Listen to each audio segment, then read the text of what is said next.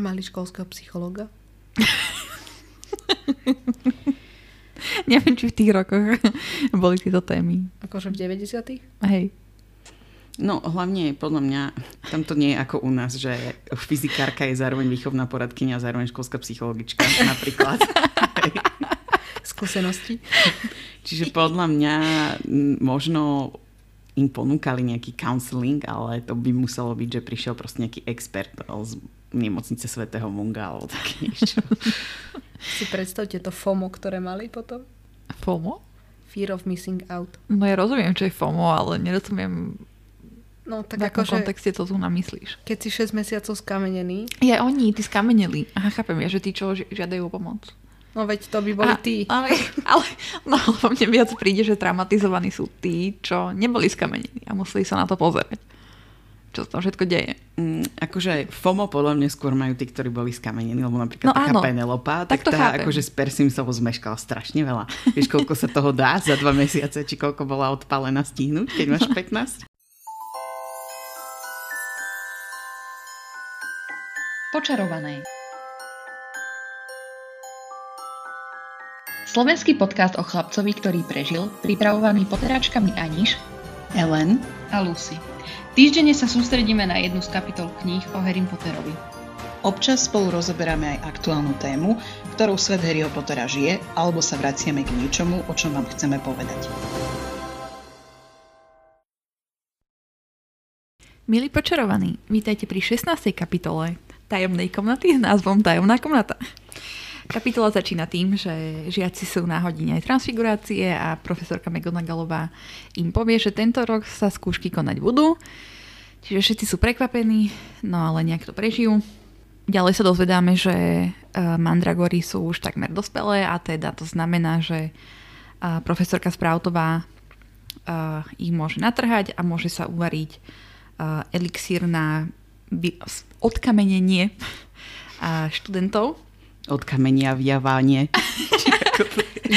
Ľudia odkamenievávajú. Um, čiže všetci sa tešia, že um, im povedia, čo sa vlastne stalo, kto na nich zautočil a že celú situáciu vyriešia. A neskôr chrabromilčania, respektíve Weasleyovci a Harry sedia za stolom vo veľkej sieni a Ginny vyzerá trošku a bledo. A vyzerá, že sa chystá niečo Harrymu a Ronovi povedať, no v tom príde Percy a vyruší ich a Ginny ujde.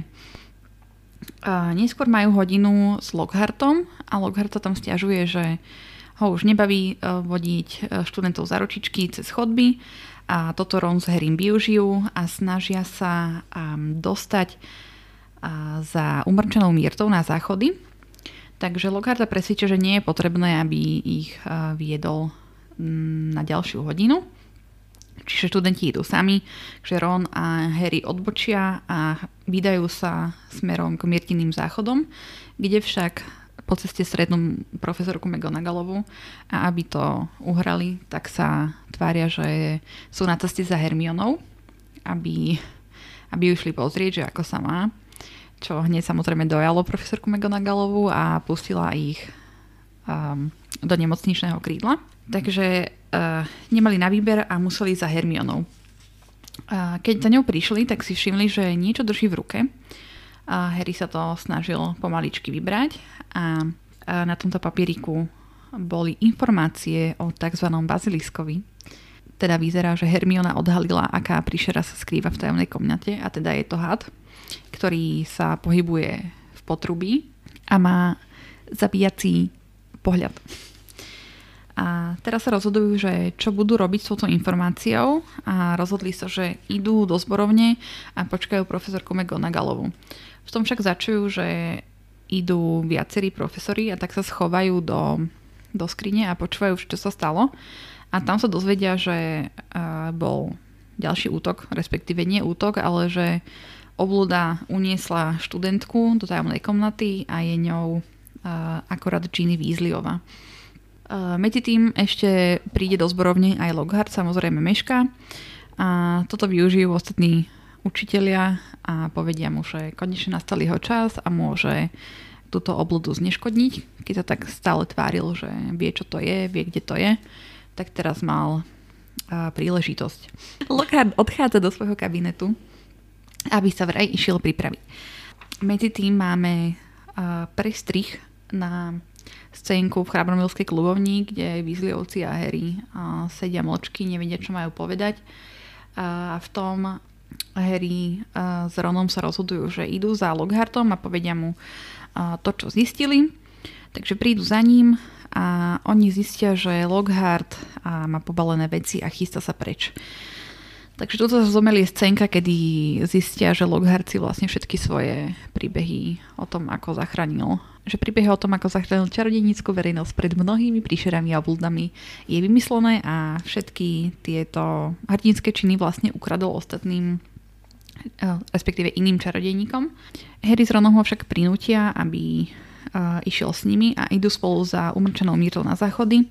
Teda Harry s Ronom si myslí, že ona je uh, to dievča, ktoré zomrelo pred 50 rokmi na útok a zistiu, že to je pravda. Myrta im ukazuje, že kde videla Eh, útočníka a je to práve umývadlo na, na jej záchodoch. Harry toto umývadlo prezrie a nájde tam z boku na kohútiku eh, malého hada. Snaží sa to otvoriť pár slčinou, najprv sa mu to nedarí, no potom si začne predstavovať, že ten had je živý a teda otvára tajomnú komnatu. A samozrejme Lockharta tam hodia prvého, padajú niekoľko kilometrov pod Rockford a teda dopadnú, a dopadnú dolu a všimnú si, že na Zemi je niečo dlhé a veľké. Teda podídu k tomu bližšie s opatrnosťou, ale zistia, že to je iba zvlečka z hada. Potom sa tu zomeli scénka, kedy Lockhart napadne Rona, Ronovi vypadne prúdik z ruky, Lockhart ho chytí a myslí si, že zvíťazil, že teraz ich tam začaruje a bude sa tváriť ako najväčší hrdina opäť raz, ale ako dobre vieme, tak Ronov prútik bol v nie celkom dobrom stave a keď Lockhart vyriekol zaklinadlo Obliviate, tak um, trošku to tam vybuchlo a vlastne začaroval sám seba. A s tým, že ako to tam trošku povybuchovalo, spravila sa tam stena s kameňou a Harry osol na jednej strane a Ron s Lockhartom na druhej. Takže jediný sám Harry mohol pokračovať ďalej a znova sa objavil pred jednou bránou, ktorú bolo treba otvoriť v jazyku Parslčina, teda kapitola sa končí tým, že bránu otvára a pokračuje ďalej.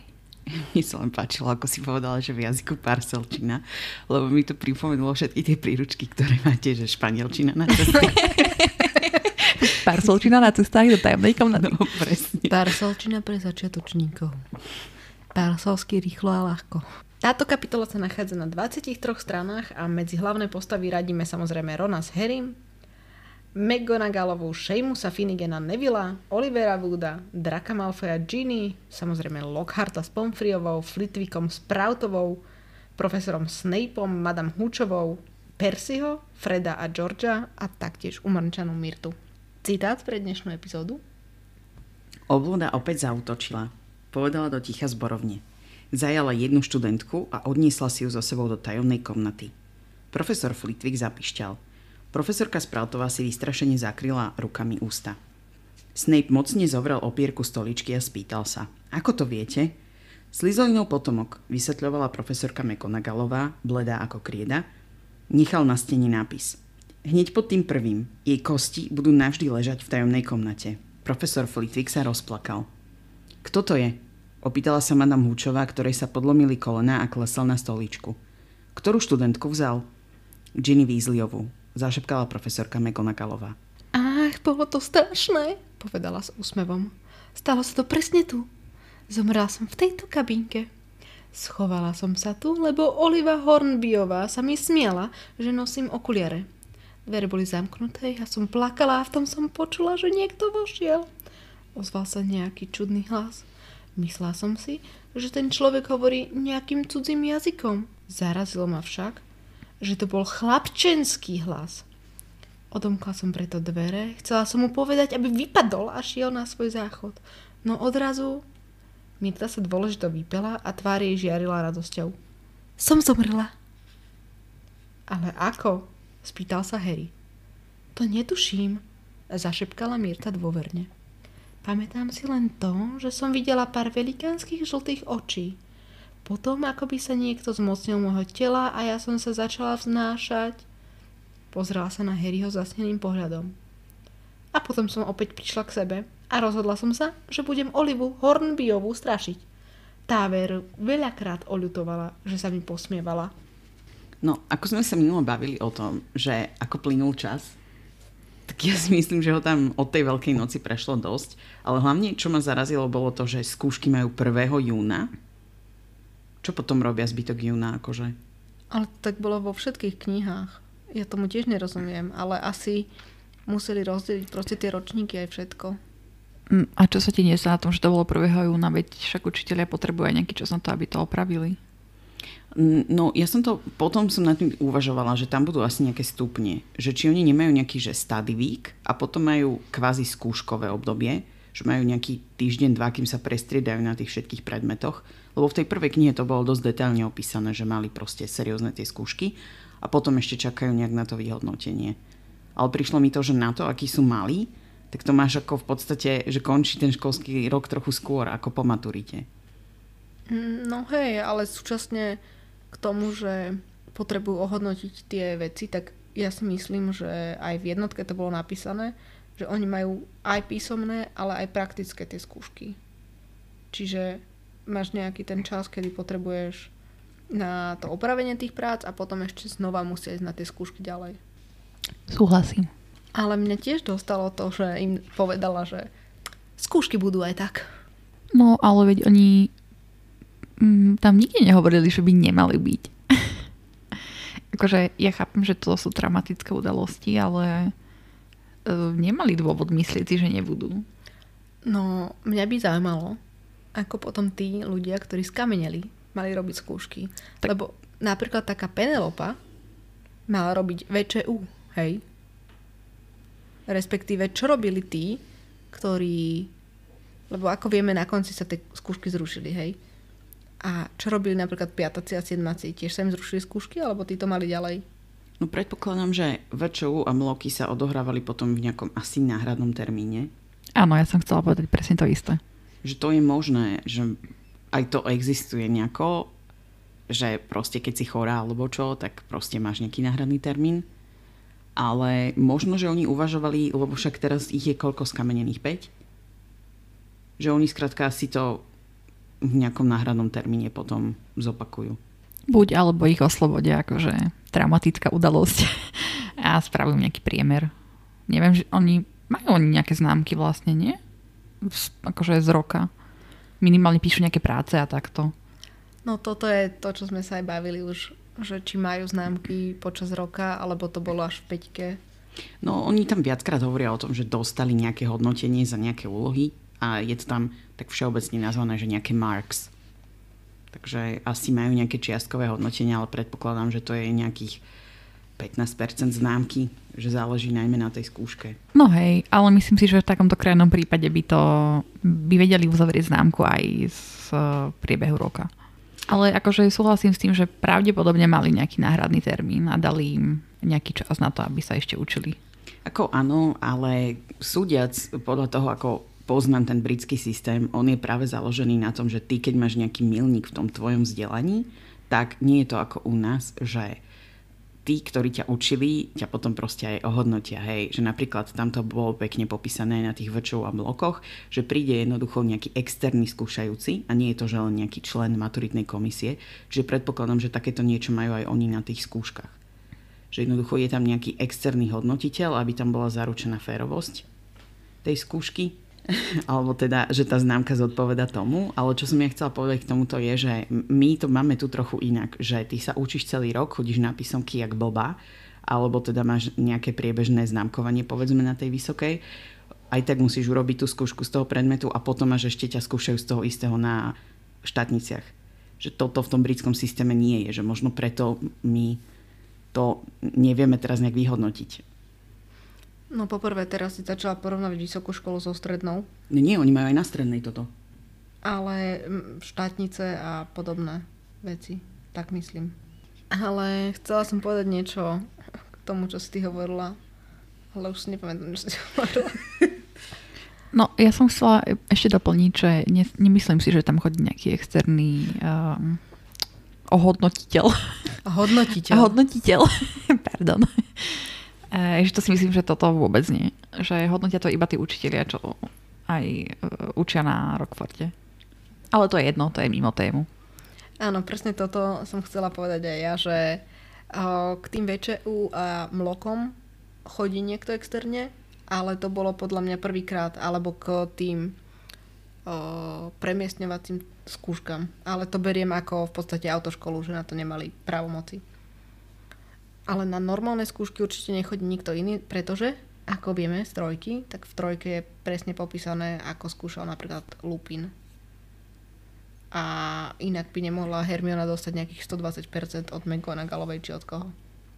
Alebo od Flitwicka. Ja som to možno nejak zle popísala, ale podľa mňa zbytočne sme to zase rozoberali nejakú vec na začiatku. tu je úplne typické pre náš podcast, že my vždy na začiatku rozoberáme úplne do detailov, úplne zbytočnosti. Ale na čo som nechcela poukázať je to, že oni na rozdiel od nás, že na maturite ťa skúša ten istý a formálne tam sedí jeden trupík, ktorý je z nejakej inej školy a zase u nich je to úplne naopak, mm. lebo ty tie skúšky musíš robiť pred ľuďmi, ktorých nepoznáš, aby tam bolo zaručené, že to vzdelanie má tú kvalitu, ktorú má mať. Čiže tam máme my napríklad rezervy a preto nám je to také ťažké to pochopiť. Dobre, tak posuňme sa ďalej k vzdelávaniu. Ja som chcela len, že, že by ma zaujímalo, že kedy dobiehali to zameškané učivo, alebo či sa im venoval nejaký vyučujúci. Alebo si to museli dobrať sami. No, nevieme, čo by sa bolo stalo. Čiže to je nejaké teoretizovanie. Podľa mňa, keďže je to nejaká súkromná škola, ktorá je prémiová, tak predpokladám, že by dostali nejakú ponuku na nejaké individuálne hodiny. Uh-huh. Ale keďže to nebolo potrebné, tak ani nevieme o tom. A mali školského psychologa? Neviem, či v tých rokoch boli tieto témy. Akože v 90 Hej. No hlavne podľa mňa tam to nie je ako u nás, že fyzikárka je zároveň výchovná poradkynia a zároveň školská psychologička napríklad.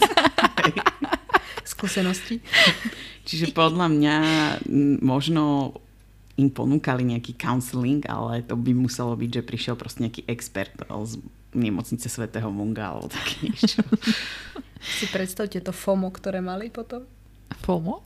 Fear of missing out. No ja rozumiem, čo je FOMO, ale nerozumiem No tak v akom akože, kontexte to tu namyslíš. keď si 6 mesiacov skamenený, Je oni, tí skameneli. Aha, chápem, ja, že tí, čo ži- žiadajú pomoc. no veď to by boli A- ty. Ale, ale no, mne viac príde, že traumatizovaní sú tí, čo neboli skamenení a museli sa na to pozerať. Čo sa tam všetko deje. Mm, akože FOMO podľa mňa skôr majú tí, ktorí boli skamenení, lebo napríklad No taká áno. Penelopa, tak Tak to tá chápem. akože s Persimsovou zmeškala strašne veľa. Vieš, koľko sa toho dá za dva mesiace, či koľko bola odpálená stihnúť, keď máš 15? Viem. myslím, že to bolo menej. Dobre, to je jedno. Posuňme sa už prosím ďalej. Bazilisk jeden. sa tu točíme okolo tejto témy. A táto kapitola je ešte dosť dlhá. Sme asi tak na prvých dvoch stranách. Však toto. No, vy ste chceli niečo s Nevillovým prútikom. Áno, že tu bola taká pekná scéna, keď im hovorili o tom, že teda skúšky budú. Tak tu je, že Nevillovi totiž vyklzol prútik z ruky a ako padal na zem, odčaroval jednu nohu lavice. To som úplne bola, že, aha, že on taký polepetko a že v tejto knihe ako málo ho tam je. Že mi to tak prišlo, že tu je tak na druhej kolaji v tejto knihe, že ako v tej prvej sme stále boli, že a Neville a vedeli sme, čo robí Neville, tak tu proste len tak nejak existuje. Tak áno, lebo tu ho nahradila Ginny. V podstate. Vidíš, a potom idú spolu na ten ples a sa to vyrovná. Fú. Ale inak mňa zaujíma, že ako ten prútik mohol sám chcieť čarovať. Podľa mňa je to, keď vytrhneš predlžovačku z elektriny, tak ona už teoreticky v nej nie je, ale zároveň ten mobil sa ti ešte stále nabíja, lebo je tam reziduálna energia v tej predlžovačky niekde. Čiže tak, ako mu vypadol ten prútik, tak to vlastne bola to nejaká reziduálna energia z jeho ruky. Áno, ja si to tiež takto presne predstavujem. What a bunch of nerds. Mňa by ešte zaujímalo. Oni tam už e, pozerajú na tie papuče a zajace a neviem čo. To už zvládali v druhom ročníku meniť e, papuče na zajace a naopak? Lebo to im príde ako strašná hovadina. No, tak um, oni podľa mňa všeobecne aj v tom prvom ročníku tam boli tiež opísané nejaké veci, ktoré si my myslíme, že sú nad ich nejaké možnosti. Že podľa mňa ona toto je presne v tom koncepte, že tu ešte tak predvádza, čo všetko v tom čarodínskom svete je, že nejaká tá systematickosť podľa mňa prichádza až v treťom ročníku s tými pridanými predmetmi, kedy si ona na to sadla a bola, že OK, tak asi králiky na papuče, 12-ročný, ktorý by akože živé tvory mali na niečo transfigurovať, tak to asi nie je celkom OK. Mm.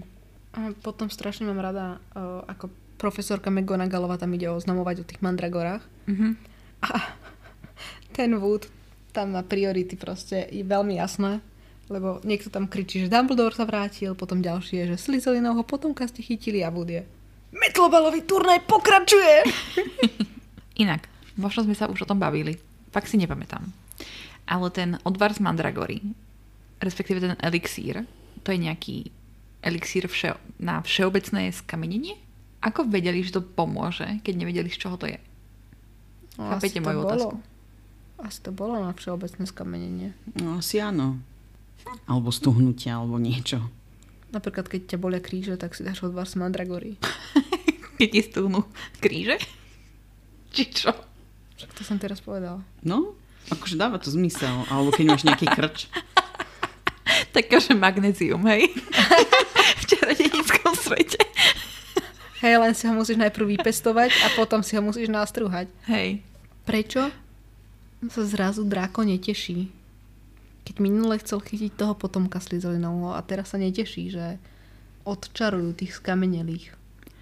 Lebo on sa neteší, že tí humusáci budú opäť našive. No on podľa mňa v tejto knihe má strašne taký vnútorný konflikt. Že on ani nejak ešte nevyhodnotil tú situáciu. že čo vlastne od nej očakáva. Ale asi to, že sa tam vráti ten pokoj možno, toho tak trápi. Môžem sa spýtať, Drako v ktorej knihe nemá vnútorný konflikt? Tak v jednotke, kde je proste iba drzý bully. Ale tuto ešte je tak napísané, že, že Ron sa naopak už dávno tak netešil ako teraz. Mm. Líšek jeden. Mm. A on aj v tých ďalších kapitolách je úplne, že, oh, že už tu je Hermiona sa tak na ňu teší. A toto boli presne tie šiperské začiatky Ron Hermiona. Úplne moje 12-ročné ja sa vo mne tak tešilo, keď som to čítala znovu teraz. So cute. A mne sa strašne ešte páčilo, ako tam Ron hneď poznamenal, že No, ale Hermiona bude strašne v strese, že ju zobudíme pred skúškami a že sa nestíha učiť a mali by sme ju zobudiť až potom. Už ten jeden deň bez nej vydržím, ale zobudíme vás po skúškach. Nie, nie je v strese, chudierka. Zlatý bol. Bol ríšavý. Potom prichádza na scénu Ginny, ktorá tam sa hompáľa ako taký doby a chce teda chalanom niečo povedať, veľmi dôležité. No, ale prerušil ich Percy. Že je veľmi hladný a unavený. Ale inak on je dobrý kus debila už v tejto knihe. Áno. Lebo akože hen tak vyštartovať po svojej mladšej sestre, že on si chce ísť sadnúť, že ak už skončila, tak má odísť. To bolo úplne, že... A tak on tuto je úplne v tých nejakých svojich sférach.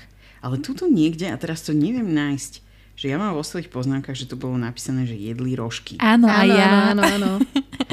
Ale jedli rožky až neskôr. Akože v tejto scéne presne. Je to tu, že podaj mi tie rožky, Harry. Som hladný ako vlk. Ja, na, na konci od toho odstavca. Áno, áno. Ja som to pozerala v angličtine a je to rolls. Aj som si myslela, že to budú nejaké breakfast rolls alebo niečo ja som si takéto. myslela, že to budú bread rolls, ale boli to iba rolls. To sú také tie bagetky zatočené? Či čo to je? Čo je roll? Mm, také žemle západného typu. Že Žemle, ale nejaké také za, nejaké- zatočené, nie? Mm, Okay. Nemusia byť zatočené, Nie? to sú len také, také. Také bagetky nejaké iba? Mm, mm, mm, Tak to je, vieš čo, väčšinou to máš, že čo ja viem, 12 je nejak na tom jednom plechu, oni si to tak trhajú. Aha, Také také mekučké. Hej. Áno. Čiže teoreticky, keď to dávaš piec, tak to asi rolluješ do seba, alebo čo, aby to sedelo vedľa seba. Preto sa to asi volá Hej. rolls. Ale podľa mňa to není zlý preklad, že rožky. Či? No určite nie. No. Nie, ale tak Ale- ma to potešilo, že snad to majú niekde aj takú tresku. A okenu. Prečo okenu? Však zdá na dreva. Aha, ja mám medzery. Alfu, okenu a dva rožky s treskou. No ale ten Percy a jeho ego, že chce Ginny hovoriť iba o ňom, tak to ako... Jaký bol hottest news. No nielen to, ale podľa mňa, keď máš tých mladších súrodencov, tak oni do veľkej miery tebou žijú. A to, že ona ich tam teda načapala, tak on vedel, že je to len otázka času, kedy to ona vyťahne pred niektorým z tých jej ďalších starších súrodencov, že kedy bude bastid. No, podľa mňa to vôbec tak nie je. Lebo Ginny, keď mu povedala, že to nepovie, tak by to podľa mňa nepovedala. To je jedna rovina veci, ale druhá rovina veci je, že ty jednoducho toho mladšieho súrodenca vždy trochu podozrievaš. A úplne sa snažíš k nemu správať ako v rukavičkách, aby ťa nebonzol. Že to je akože podľa mňa veľmi pekné fakt zobrazenie toho súrodenického vzťahu, čo tu oni majú. Skúsenosti? Nože, No a potom presvedčajú teda toho Lockharta, ktorý už nechce vodiť eh, študentov za ručičky a je unavený, lebo nemá spravenú frizúru. Tak eh, Harry najprv tam začne hovoriť jak absolútny maniak, že súhlasí s ním a neviem čo. Ale mne sa veľmi páčilo, ako to Ronovi veľmi, príš, veľmi akože doplo.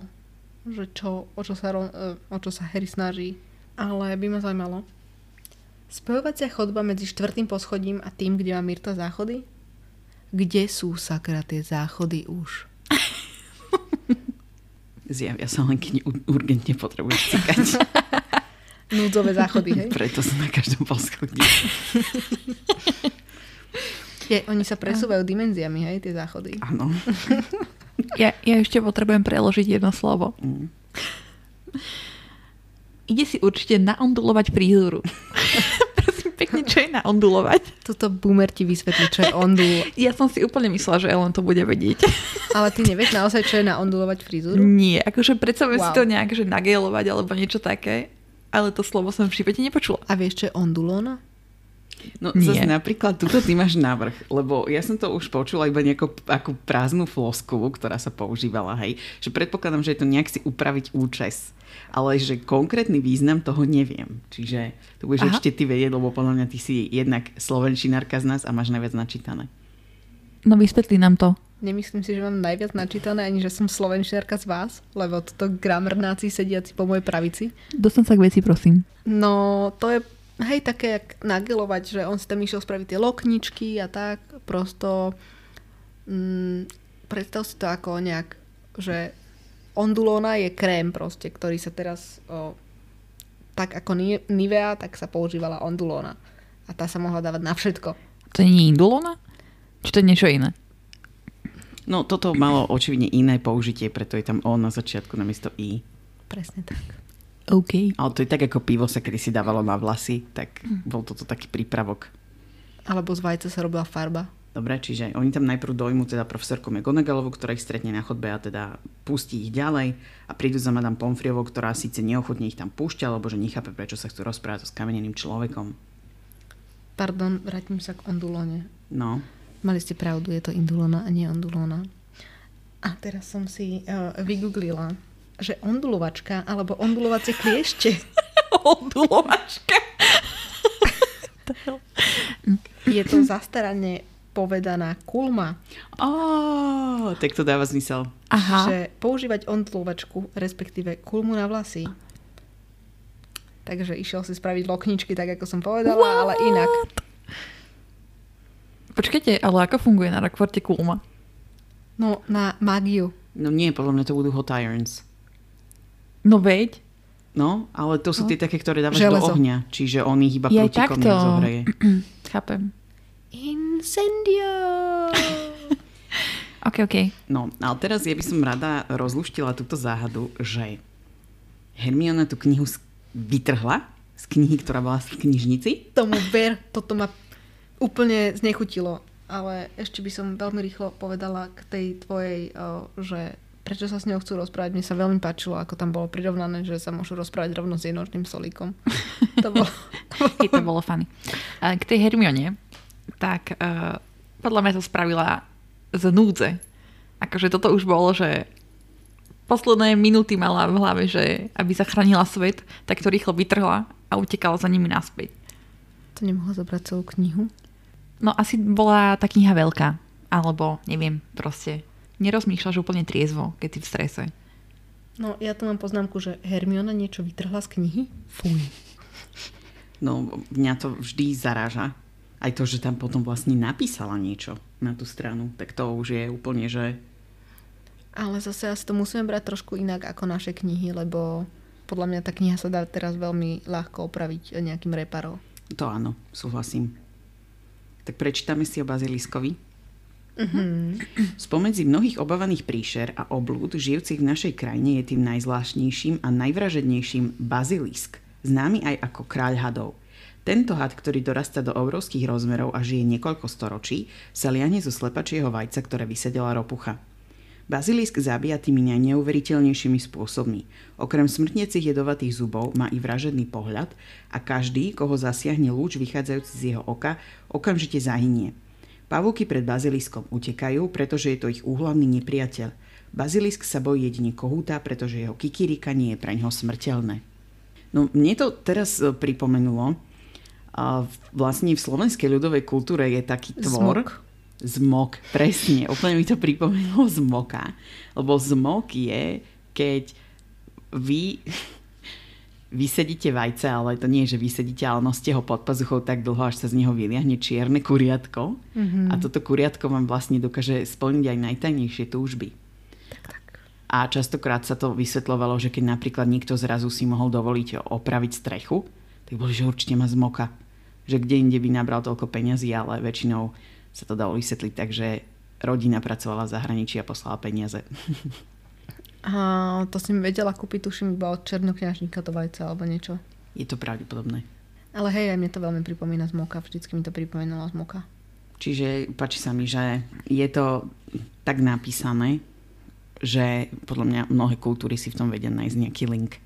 Viete, čo mňa prekvapilo na tejto scéne, že oni keď uh, našli tento papierík, tak reálne začali normálne rozmýšľať, že idú za niekým dospelým a povedia, že čo našli. Mm, Toto inak aj ja mám priamo v poznámkach napísané, lebo mne to úplne vyfúčalo z hlavy. Ale všeobecne ja v tej dvojke asi mm, si, si to nejak slabo pamätám, že oni si sa tam sami rozhodovali, ale že oni naozaj v každej tejto pasáži, čo sa týka tej tajomnej komnaty, v tuto, v tomto bode, že aplikujú normálne tak, ako by sa to malo robiť. To, že tam nenachádzajú tých ľudí, to je druhá Hej. vec, ale že vždy primárne chcú robiť to, čo sa má. Áno.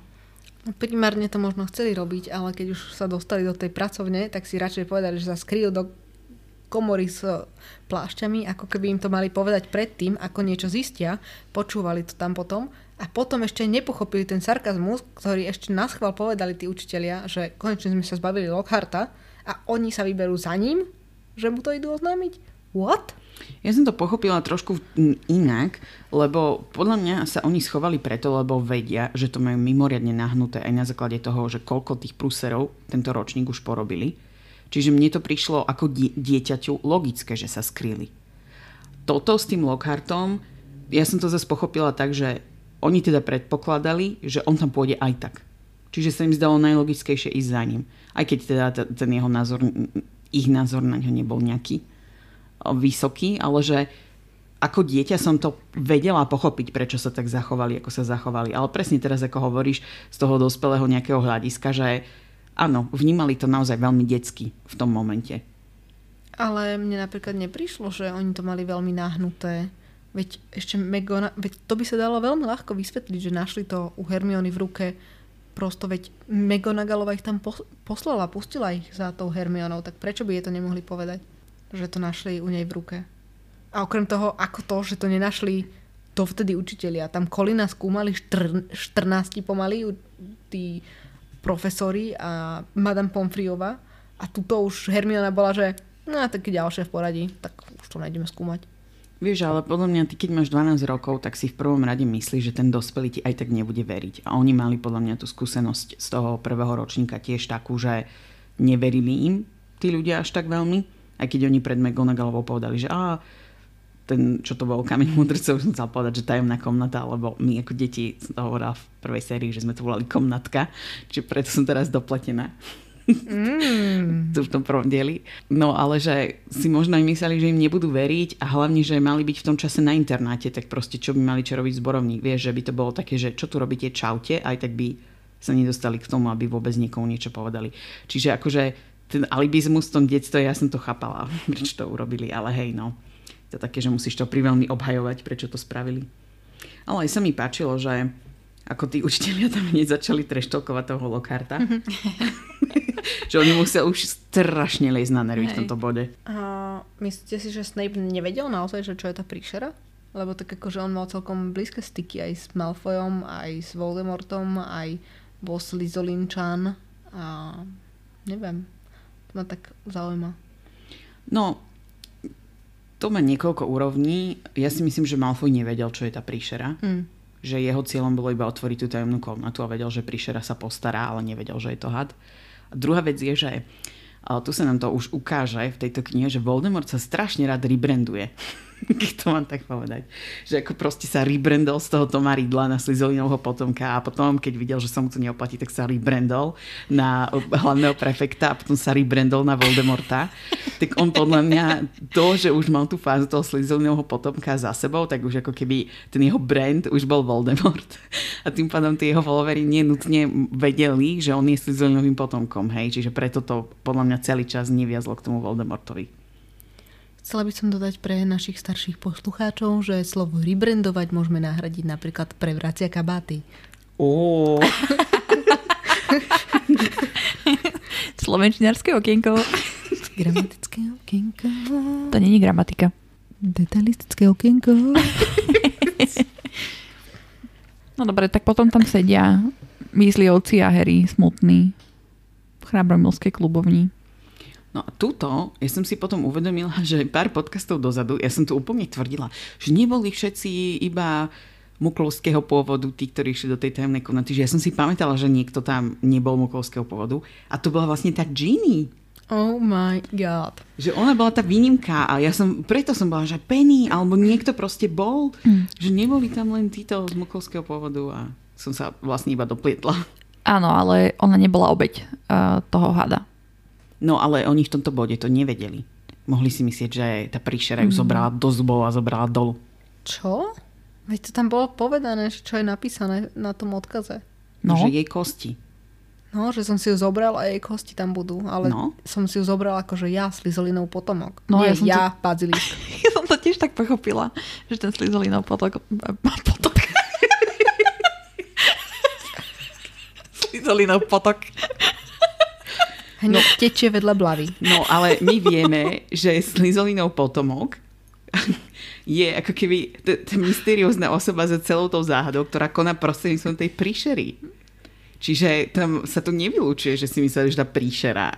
What the fuck? Ale však tá príšera zjavne nevie písať postinách odkazy, hej. Chvostom. Na chvoste mal pripnutý uh, štipec. Boomery vedia, čo myslím. Že proste tá príšera zožrala ju a tie kostičky tam vyplula a on sa na to pozrel. No, ja, ja som toto celý čas vnímala tak, že všetci si myslia, že tie odkazy na steny píše ten Slytherinov potomok. Áno. No, presne.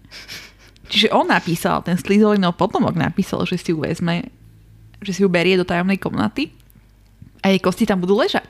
No, a nie, že ten bazilisk. No ale technicky oni vedia, že tie skamenené osoby sú obeťami tej príšery, lebo Slytherinov potomok koná prostredníctvom tej príšery. Čiže to sa uplatňuje aj tu. Nie. Že, chápete, to je ako paličky, keď proste... no, že tak sa nakrmí ten Slytherinov potomok prostredníctvom tej príšery. Dobre, ok, hlupá anal- analogia, ale...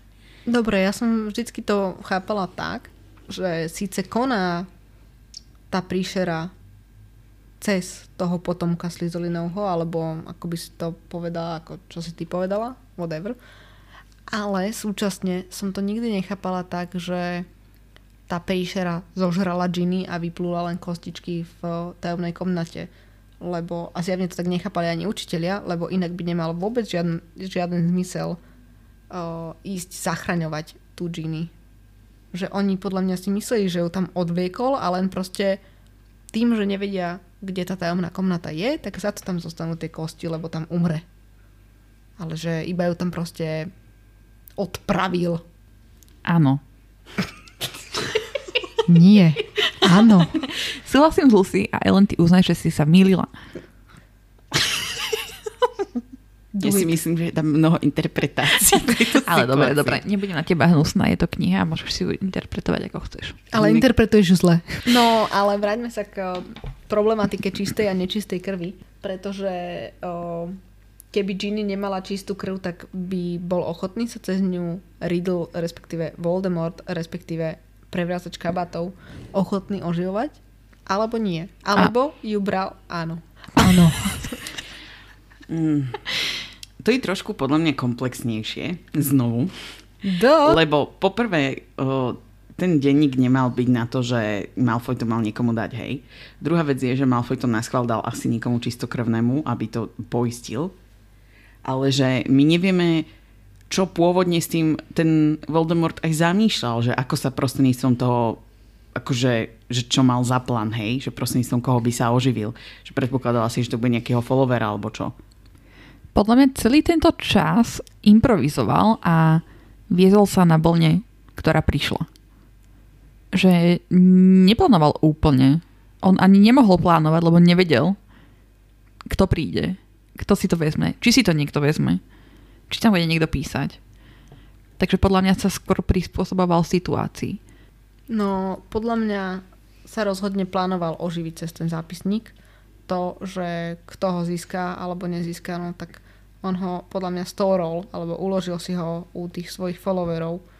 A to, že Malfoy ho nepoužil tak, ako to bolo zmyšľané, možno na to zabudol v priebehu tých vekov alebo ako, ale myslím si, že to bolo určené priamo na to, aby sa oživil cez to, tak ako všetky horcruxy, o ktorých sa neskôr dozvedáme. Ale to, čo som chcela riešiť najmä, je čistá krv a vyzlievci v podaní Malfoja. Malfoy si vôbec nemyslel, že sú, no nie, že sú čistokrvní, ale že sú zradcovia krvi. Takže si nemyslím, že by im dával ten zápisník na to, aby sa cez nich oživil Voldemort. Lebo keby vedel, že ten Voldemort sa cez ten zápisník dokáže oživiť, tak uh, by si ho podľa mňa nechal on a dal by ho radšej svojmu synačichovi, lebo by nevedel, ako to funguje. No, akože to, čo hovoríš, dáva zmysel, ale ja to vnímam trošku inak a vnímam to ako separátne veci. To, že ten zápisník jednoducho fungoval tak, že sa mal oživiť cez toho, kto do ňoho píše, alebo vycícať ten život toho, kto s ním interaguje a nahradiť sa tým pádom, tak to je podľa mňa ako keby separátna funkcia toho predmetu. Čiže ono by to v podstate bolo jedno, kto by do toho denníka písal. Máš pravdu, do istej miery možno Voldemort by nebol OK s tým, že by to bol človek uh, nečistej krvi, ale na druhej strane on sám je pol na pol, čiže to by bola taká irónia v tom, že by to ako keby využil. Druhá vec je, že my tu uvažujeme v nejakej intencii, že Malfoy to dal nejakým deťom, hej, ale keby samotný Malfoy do toho bol písal, tak jednak by ten Voldemort sa oživil o mnoho rýchlejšie, by bol aj kompetentnejší, lebo by to bola dospelá osoba, povedzme, keby to bol nejaký jeho loyal follower. Ale tu očividne ide o to, že Malfoy proste sa možno aj do istej miery bál, že niekto na to príde, že on má nejakú relikviu po Voldemortovi a aj preto sa toho chcel zbaviť. A Weasleyovci, áno, ako hovoríš, že sú zradcovia krvi, ale to stále nemení nič na tom, že sú čistokrvní. Čiže to, ja to vnímam ako separátne veci. S tým, že Malfoy sa bál, že má nejakú vo- e, relikviu po Voldemortovi, súhlasím absolútne. S tým, že by sa Voldemort dostal rýchlejšie k moci, respektíve rýchlejšie by sa oživil, keby si tam písal Lucius, alebo keby proste Lucius vedel, ako to správne použiť, súhlasím tiež. S tým, že by bol silnejší, nesúhlasím absolútne, pretože on sa mohol oživiť iba ako tá spomienka. On sa neoživil akože on by nezískal viac moci tým, že by tam písal Dumbledore podľa mňa. Uh, takto, toto by sme si mali nechať na ďalšej kapitoli, lebo tam konkrétne je rozpísané, Mm. že ako to fungovalo. Teda tam asi bude lepšie hovoriť o tom, ako to interpretujeme, že čo sa stalo. S tým, že ešte sa, stále nám tu vysí to, že niekde v Albánsku je nejaký duch nejakého Voldemorta. Čiže to Niekde. je druhá vec. Ale že možno som to hlúpo povedala, že silnejší, ale že aj to je to, prečo to tak dlho trvalo, lebo však tu Ginny si najprv musel získať na svoju stranu. Ona ešte nevie poriadne proste ani čarovať, ani nejak tie procesy, že by chápala, o čo ide alebo čo. Ale tým, že on by bol taký oddaný, ten Lucius voči nemu, tak podľa mňa tú jeho životnú silu by z neho rýchlejšie vycical. Ale to je všetko také relatívne, lebo podľa mňa hlavne ten, tento Horcrux asi ani nebol veľmi ideálny na to, aby sa cez neho chcel reštartovať. Ja si ešte aj myslím, že Lucius by vzdoroval možno trochu viac ako Ginny. Lebo Ginny bola predsa len malé dievča, ktoré bolo naivné. A Lucius bol starý harcovník, ktorý nebol ochotný len tak sa vyrozprávať. To je ako keď ideš psychologovi, hej? Tak podľa mňa, keď už si 50 alebo 40 tak nebudeš toľko hovoriť ako 11-ročné dievča. No ale v prípade Luciusa by nemusel nutne ten denník fungovať takto.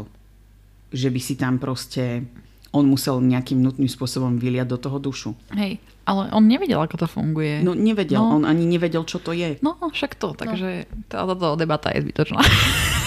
Ďakujeme. to sú také hypotetické veci. No, no. ale akože je to zaujímavé každopádne a podľa mňa každý z nás do istej miery na tým uvažoval, hej. Tak ďakujeme, že ste si vypočuli náš podcast a už sa k nemu nikdy nemusíte vrácať, lebo všetky naše teórie sú hypotetické. dá. to som tak nemyslela. Mm-hmm. Ale keď budeme robiť pokračovanie teórií, tak toto by bolo inak celkom zaujímavé. Mm-hmm. Alebo tú what if epizódu, ktorú tak veľmi chcete. Hej. Tak toto by bolo zaujímavé. No. Ale hlavne nechajme si, ako ja len povedala, túto debatu na tie neskoršie kapitoly. Tie dve neskoršie kapitoly. Áno. Neviem ako vás, ale mňa vždycky ten prašivý Lockhart nahnevá tým, ako sa tam balí.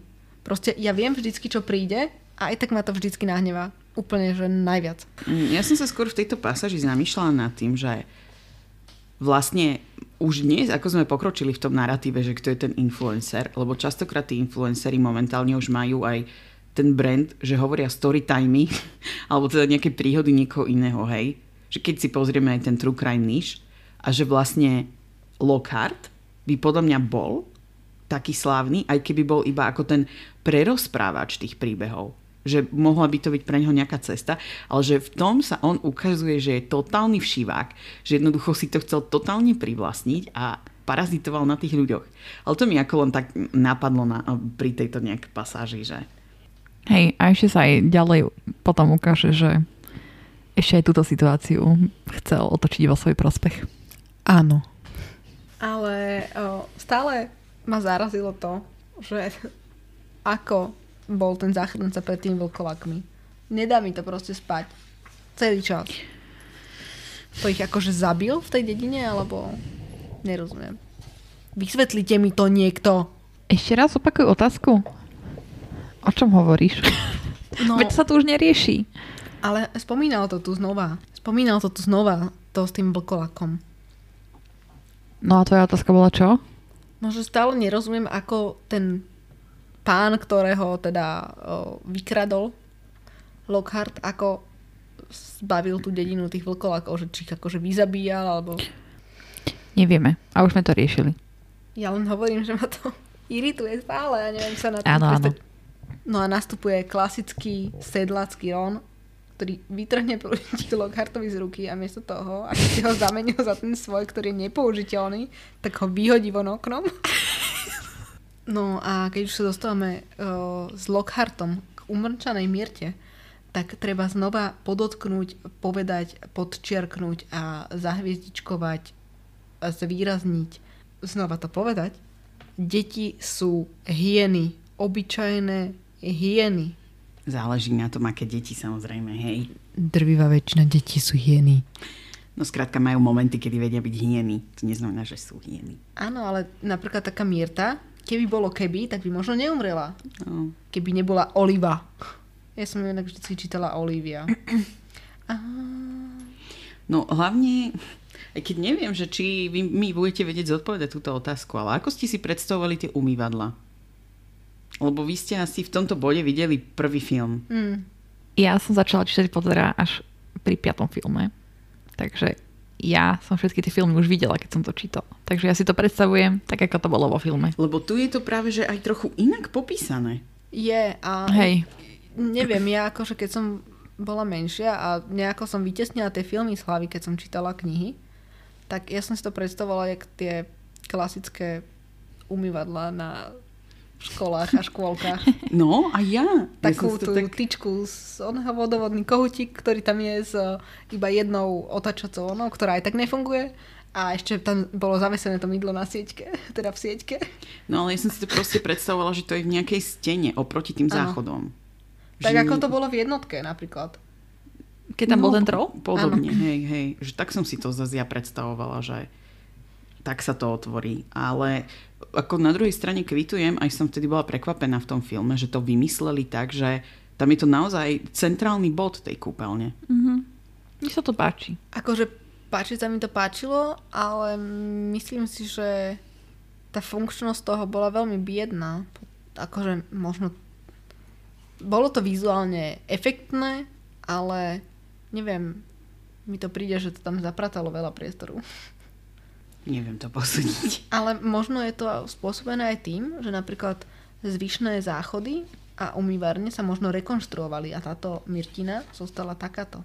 No, tam je aj napísané, že to umývadlo nikdy ani nefungovalo, No. čiže to je podľa mňa také, že asi možno na to aj dal Slizolin nejaké kúzlo, že tam, kde bude to ústiť, že aby proste tí ľudia vždy boli takí, že áno, ideme to praviť a kašľať na to, že proste, aby to nejak unikalo ich mysliam. No a tuto pri tejto tvojej debate alebo teda tvojom rozmýšľaní sa zastavím. Pretože tam bol ten had iba vyritý napríklad. To som si vždycky tam predstavovala, že je tam akoby vymodelovaný alebo niečo, ale je tu povedané, že bol do tej medenej rúry či do čoho iba vyritý. A kto ho tam vyril do toho vodovodného kohútika? Kto začaroval tie vodovodné kohútiky na to, aby sa takto otvárali? Lebo ak to bol Slizolin, tak to muselo byť už po neskoršom storočí, ako 18. či 19. či kedy. Lebo veď vtedy tam ešte neboli vodovodné trubky a rozvody, nie? Veď si odčarovávali svoje, ako sme sa už bavili v jednej extra epizóde. Mm, áno, ale ja som nad tým tak rozmýšľala, že vlastne ten bod, kde tá kúpeľňa vznikla, tak tam niekde to označenie muselo byť. A že ono ako keby sa prenieslo na to, čo to teraz zakrýva. Že aj také kúzlo tam mohlo byť uvalené, ale to by musel byť akože veľmi vizionársky ten Slizolin, aby nad tým uvažoval takýmto spôsobom. Vieš, čo myslím, že však to je magic. To znamená, že keď tam predtým bol nejaký balvan, na ktorom bol niekde dolu vyritý nejaký had a niekto tam urobil kúpeľňu, v ktorej teda na tom mieste, kde bol ten balvan, bolo to umývadlo, tak keby to označenie bolo tak začarované, že sa prenieslo z toho balvanu potom na ten koutík. No dobre, ale ty teraz hovoríš, že o, to bolo začarované, aby tam nechodili robiť tie e, opravy a neviem čo, tak prečo z toho balvanu zrazu spravili vodovodný kohutík? Áno, to je na jednej strane, ale na druhej strane tam je niekoľko generácií tých slizolinových potomkov. Ja si nemyslím, že bolo veľa generácií slizolinových potomkov. Podľa mňa bol iba Slizolin a potom bol uh, samotný Voldemort a potom Harry. Že predtým nebola tá tajomná kom- komnata otváraná. No ale pravdepodobne bola. A to máš odkiaľ? lebo tam boli generácie toho slizolinového potomka. To, že oni nevypúšťali tú príšeru, alebo že tá príšera, keďže tam bolo napísané, že žije stovky rokov, tak bola v nejakom hlbokom spánku, to je druhá vec. Ale podľa mňa tam niekto z tej jeho generácie predsa to musel udržiavať. A to Však to sa nedá, aby Voldemort to potom nejak, ako by to bol vypatral. Niekde musí byť nejaká stopa, že tí potomkovia s tým niečo robili. Ale veď on v tej ďalšej kapitole hovoril, Že že, potom pátral a že 5 potom, rokov. hej, že potom strašne dlho pátral. Áno, lebo tam bola prerušená tá línia, ale to neznamená, že tí priami slizolinoví potomkovia do tej tajomnej komnaty nechodievali. Ja si nemyslím, že tam chodievali, lebo Slizolin odišiel z celej školy a podľa Aha. mňa jeho potomkovia tam ani nechodili. No, ale nemuseli navštevovať tú školu, ale mohli tam chodiť. A čo, randomly What? prišli na školu a vošli cez hajzle? Však tam nemôžu len tak prísť. No, ale niekto sa musel o to z tej jeho línie zaslúžiť, aby tam proste tá cesta zostala nenarušená. Čiže to podľa mňa Nie. bolo, niekto z jeho potomkov to poistil tak, že tam tá kúpeľňa sa proste vystavala. No, takto, ja to zhrniem v kocke, ako si to ja predstavujem. Bol Slizolín, boli jeho potomkovia. Ale priami potomkovia, ktorí ani nemuseli našťovať Rockford, ale vedeli na základe toho, že sú potomkovia Slizolina, že tá tajomná komnata tam existuje. Čo znamená, že oni sa podľa mňa kontinuálne o ňu starali aj o toho baziliska. Nie. Ja tiež nesúhlasím. Tak ako inak by to mohlo byť? Veď inak to nedáva zmysel. Ja Toto je myslím- teória, ktorú mám mal 12. Ja si myslím, že proste tá komnata vznikla tým, že ju tam spravil Slizolin, on tam nechal to, toho baziliščeka ešte maličkého a on tam žral nejaké krysy, ktoré sa tam randomly dostali. A čakal a čakal a čakal, lebo tam dokázal prežiť aj bez toho.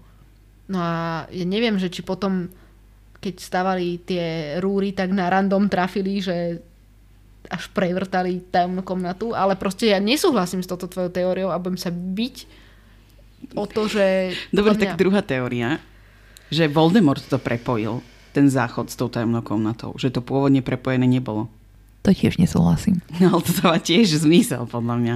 No, Že on prišiel na to, ako sa tam dostať a zistil, že aj lepšie by to bolo, keby sa tam vedel šmiknúť. tak zistil, že najbližšie k tomu je záchod a to to prepojil. akože táto teória je lepšia ako tá prvotná, ale stále mi to príde ako hovadina, lebo si neviem predstaviť toho 15-ročného Voldemorta alebo 16-ročného, ktorý tam do tých medených rúrok vyrýva toho hada. Trovi čarami. OK. Podľa mňa ten Rowlingový výrok, že si očarovali hovienka, je úplná blbosť, lebo ona to podľa mňa vôbec nemala premyslené. Ale podľa mňa, keď to písala, tak mala v hlave, že tá tajomná komnata tam bola v tejto podobe už od začiatku. A toto s tými hovienkami, očarovávaním hovienok, nás to teraz úplne míli. Ona to podľa mňa povedala, lebo sa jej niekto na, na to niekto pýtal. No ale to máš historicky. Záchod proste nebol vynajdený vtedy, kedy vznikol Rockford. Veď dobre, veď to ja hovorím, že ona to podľa mňa nemala domyslené. Ale keď to písala, podľa mňa v hlave mala, že takto vyzeral Rockford už predtým. Tam, kde je tajomná komnata, tam bola predtým, tam je aj teraz. Boli to záchody, aj teraz sú to záchody. Bolo to vyrité na umývadle, aj teraz je to vyrité na umývadle. No ale nemusí to tak akože vôbec byť, lebo ten vstup do tej tajomnej komnaty predsa mohol byť inak. Rozumieš, že ten vstup, ako je teraz, nemusel byť od začiatku. Lebo však ono to ani nedáva zmysel. Proste záchody sú moderný výmysel. Áno, ale to hovorím, že podľa mňa to Rowlingová nemala dobre premyslené. No ona- Historicky. Celkovo, keď si to všimnete, ale nechcem predbiehať, ona až v tej ďalšej kapitole si podľa mňa sadla a začala to, teda v tej poslednej, že si to začala konečne dávať dokopy. Lebo No. doteraz to fakt akože nedáva zmysel. Hej, viete, proste teraz tu analýzujeme niečo, čo podľa mňa nemáme ako zanalýzovať, lebo ona to proste nemala premyslené. To, že to nedáva zmysel, OK, ale akože to je aspoň môj názor, že ona to mala v hlave tak, že takto Rockford vyzeral od začiatku a že sa nemenil. To si myslím, že ona mala v hlave. Takže tým pádom muklovia ukradli plány na záchodové umývadlo čarodejníkom, hej? Nie, ona sa, pod, ona sa podľa mňa ani nezamýšľala nad týmto ako my. To tým chcem povedať. No, napríklad uh, na Harry Potter Wiki je napísané, že Rockfordský hrad a tieto záchody boli, alebo teda táto miestnosť boli vybudované Godricom Gryffindorom, Rowenou Ravenclaw, Helgou Hufflepuff a Salazarom Slytherinom. No. Veď Ale nemuseli to už v tom bode byť záchody. Dobre, tak to bolo akože water closet, kde len chodili... Tam si chodili flašky. No presne, že to mohlo byť niečo také. A stále si myslím, že tá Rowlingová to mala takto v tej hlave, že to takto bolo predtým, aj teraz. Nemala to proste tam myslené. Proste tam bola nejaká medzera medzi cehlami, len oni tam potom možno... Kadibudka tam bola. Nie. Pôvodne si tam išlo cez kadibudku. To sa išlo na ministerstvo mágie, smíliš. No a keď sme teda nevyriešili stále túto dilemu, tak by ma zaujímala ďalšia dilema. Ako vedel Harry čo povedať? Nevedel. Iba povedal to, čo mu prišlo najlogickejšie. No ale byť o, Slytherinom, tak tam nedám otváracie e, formulky ako otvor sa. A podľa mňa to nemalo nejaké presne určené slovo, ktoré musíš povedať, aby sa to otvorilo. Podľa mňa kľúčom bola hlavne tá parcelčina. Sajasiet. Sajakesit. Áno. Ja som v podstate chcela povedať to, čo si hovorila ty a nadviazať na teba, že ono podľa mňa tam nie je tak až podstatné to heslo, ale to, že ten, tá osoba, myslím teda nebola, že je to výlučne len muž, lebo je veľká pravdepodobnosť, že to boli aj ženy, nové potomkyne. Takže to je na tom vlastne to významné, že ovládali tú parcelčinu a že sa vedeli vcítiť do toho momentu, že to tam chceli nájsť. Áno. No a teda tam by sme si mohli teraz prečítať, že čo to tam vlastne našli. No, najprv museli ísť niekoľko kilometrov pod školu. Zase raz. No ale teda... Čo ma irituje, lebo to už bolo aj v jednotke. Uh-huh. A to je len Rowlingovej uh, umiestnenie do priestoru, ktorý je ďaleko. Zase sa vraciam k tomu, že Rowlingová to nemala premyslené. Ale mňa toto skôr zarazilo, že Ron, Harry a Lockhart len tak skočili do úplného neznáma. Áno, ale ja čo som chcela konkrétne v tomto povedať bolo, že tu je napísané, že ako by letel nekonečnou mazľavou tmavou klzačkou, videl množstvo iných rúr, rozvetvujúcich sa na všetky strany, ani jedna však nebola taká veľká ako tá ich. No. Čiže ja som tu chcela, v podstate, prečo som to vytiahla o čom by som rada diskutovala, hoci sa budem veľmi snažiť, aby to neznelo veľmi infantilne. A to, že aby sa ten bazilisk hýbal po celej tej škole, tak on nemôže byť hrubý. Dlhý môže byť ako chce, ale on proste nemôže byť hrubý, lebo by sa neobchal do toho potrubia po celom hrade. No, ale vieme, že je hrubý ako strom dubu. No ako ale- kmeň dubu, ale to to čítame až v ďalšej kapitole. No ale nemôže byť. Lebo tu tie rúry sú menšie. No dobre, ale aká veľká bola tá rúra, ktorou padali? To je správna otázka. No taká, že sa do nej vopchal človek. Iba? No dobre, Mohla byť aj väčšia. ale m- môže to byť, že sa tam zmestil aj keby išiel po stojačky. Človek. Jak vieš, aká bola široká. Hej, akože ona mohla byť aj kilometr široká. No, a sa tam človek. Mohla byť. Ja No. no. neoponujem tomuto bodu. Ja oponujem tomu, že sa rozvetvovala do menších rúr. Áno, A ale- keď my vieme, že on sa v tých rúrach pohyboval po celom hrade, tak sa do nich musel zmestiť. Áno. A okrem toho, akože ten kmeň dubu, tak to podľa mňa nie je nejaká jednotka, e, pod ktorou by som si vedela predstaviť, že aký je. Že skrátka musí byť podľa mňa tenší, než si ho predstavujeme. Ale keďže my nevieme, aká hrubá bola tá, aké hrubé bolo to potrubie, ktorým padali, tak nevieme určiť, aké veľké boli tie potrubia, ktoré sa tam rozvetvovali. Lebo to, že je to menšie, respektíve že boli menšie, neznamená nič. Keď nevieš presné číslo. Súhlasím Vieš, aj Aniš. 1 km je menej ako 2 km, hej? A aj do toho 1 km by sa zmestil ten had. A kmeň dubu môže byť o veľkosti môjho maličku, pokiaľ iba rastie. No, No podľa mňa to bolo myslené ako už normálny dospelý vyrastený strom. no ale stále to podľa mňa zase nie je... Dobre, ja viem, že nechceme hovoriť o tom filme, ale o tom filme je ten had proste obrovský. Ale tu, ako je opísaný, proste nemôže byť až taký veľký. No, dobre, ale to bude opísané až v ďalšej kapitole, takže prosím. Ale aj túto na základe tej kože. No, ale tá koža je celá zle opísaná, lebo je tam napísané, že je zelená či aká. No, No. A zvlečka kože hada nikdy nemá farbu. Ona stratí tú farbu, pretože len to je, jak keby si čakala, že ty keď zošupeš zo seba proste starú kožu, tak bude ružová alebo telová. Ale to je hovadina, lebo je to iba koža. Na týmto by som sa vôbec nezamýšľala, lebo toto je svet Harryho Pottera a je to tam celé magické, takže nemusí to úplne fungovať tak, ako to poznáme z nášho muklovského sveta. Ja si skôr myslím, že Rowlingová nepozná fakty. nie, že nepozná fakty, ale vtedy nebol Google. Čiže podľa mňa to nebola vec, ktorú uznala za vhodnú, že kvôli tomu sa musí trepať do knižnice. No dobre, ale to viem aj bez toho, aby som chodila do knižnice. Podľa mňa v čarodejníckom svete môže byť pokojne zvleč, zvlečka hada aj zelená, aj fialová, aj čierna, aj akákoľ, akákoľvek proste. Vieš, tak keby si povedala, že však v reálnom živote ťa nezabíja pohľad hada, tak ako ťa môže zabiť. A to, dobre, podľa mňa toto riešime už úplne blbo zase. No dobre, tak mi odpoveď na otázku, ako Akú? sa chcel dostať Lockhart von. Kam von? No keď ich tam išiel oblivietnúť, Ja však to by to myslel neskôr. Možno aj nejaké kúslo. Jumpus Maximus, Napríklad. Spongify! Inak minulo sme to riešili v Chlapcovi. Čo si riešila v chlapcovi? Nie tam presne, ako chlap, my tak skratkujeme tú našu skupinu na Facebooku, ale tam niekto dával presne ten mím z tajemnej komnaty a ja som tam dala, že OK, ale teda keď by išli normálne odtiaľ po svojich, tak jeden sa šmikne a čo, všetci ostatní s tým lokartom, že proste alebo že keby Lockhart išiel prvý a šmikol sa, tak proste by ich zvalil všetkých dolu. Že to ono nedáva veľmi zmysel, ako sa dostávali odtiaľ potom vlastne von z tej tajomnej komnaty. Jedine, že by tam chodil na metle. Mohol spraviť ako Harry Potter v štvorke, že aký je metla a potom by vyletel. Ale Vy po- strašne rozmýšľate muklovsky.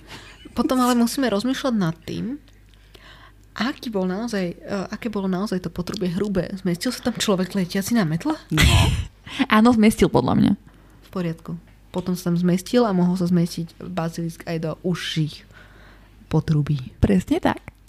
Nebudem to komentovať. No, ja som tu ešte chcela, že oni teda tam dole sa zväzú na tej šmikľavke. No a teraz je tam tá potýčka menšia s Lockhartom. A tamto chvíľu vyzerá, že oni teda zostali pod tými balvanmi. Ja som si úplne spomenula, keď som to čítala prvý raz, ako som sa reálne bála, že sa im niečo stalo. Že čo keď ten Ron je tam zavalený. A úplne mi odlahlo, keď proste sa potom bol, že, "Á, že som v poriadku a tak a že idem odsúvať tie balvany. Som bola taká, že oh, dobre. Ale inak, možno aj preto ja mám tak skreslenú túto dvojku celú, lebo no, ale to budeme potom riešiť pri tom filme, lebo ono to je tu tak urobené, že vlastne ten Harry ide ďalej sám. Že tak, ako to bolo v tom prvom dieli. Hej. A že to ma potom tak mrzí, že len on je ten macho man, ktorý tam všetko vie vyriešiť. Že ten Ron tu nemá takú významnú úlohu, ako mal v tom prvom. Čo ja viem, akože podľa mňa to má celkom taký... No Má to opodstatnenie. Áno, má to opodstatnenie, ale že to je taká metafora, alebo ako by som to povedala, že aj niekto to niekde povedal, alebo neviem, či to nejaký citát alebo čo, ale že uh, preto Harry mu všetci zomreli, že aby bol na konci sám a zvládol to sám. Mm. Že preto je to také v tej jednotke aj dvojke, že ide do toho nakoniec aj tak sám. Ďakujeme, že ste si vypočuli a, dnešnú epizódu podcastu Počarované. Dúfame, že o, sa s nami spojíte napríklad cez Facebook v skupine Chlapec, ktorý prežil, na Instagrame, kde nás nájdete pod handlom Počarované a taktiež nám môžete zanechať komentáre na YouTube, na platforme Encore, kde nám môžete nahrať aj hlasovú správu a súčasne budeme dúfať, že si nás vypočujete či už na Spotify, Anchory alebo na všetkých ostatných podcastových platformách a budeme sa tešiť na vás opäť o týždeň pri ďalšej kapitole s názvom Slizolinov potomok. Darebáctvo sa podarilo.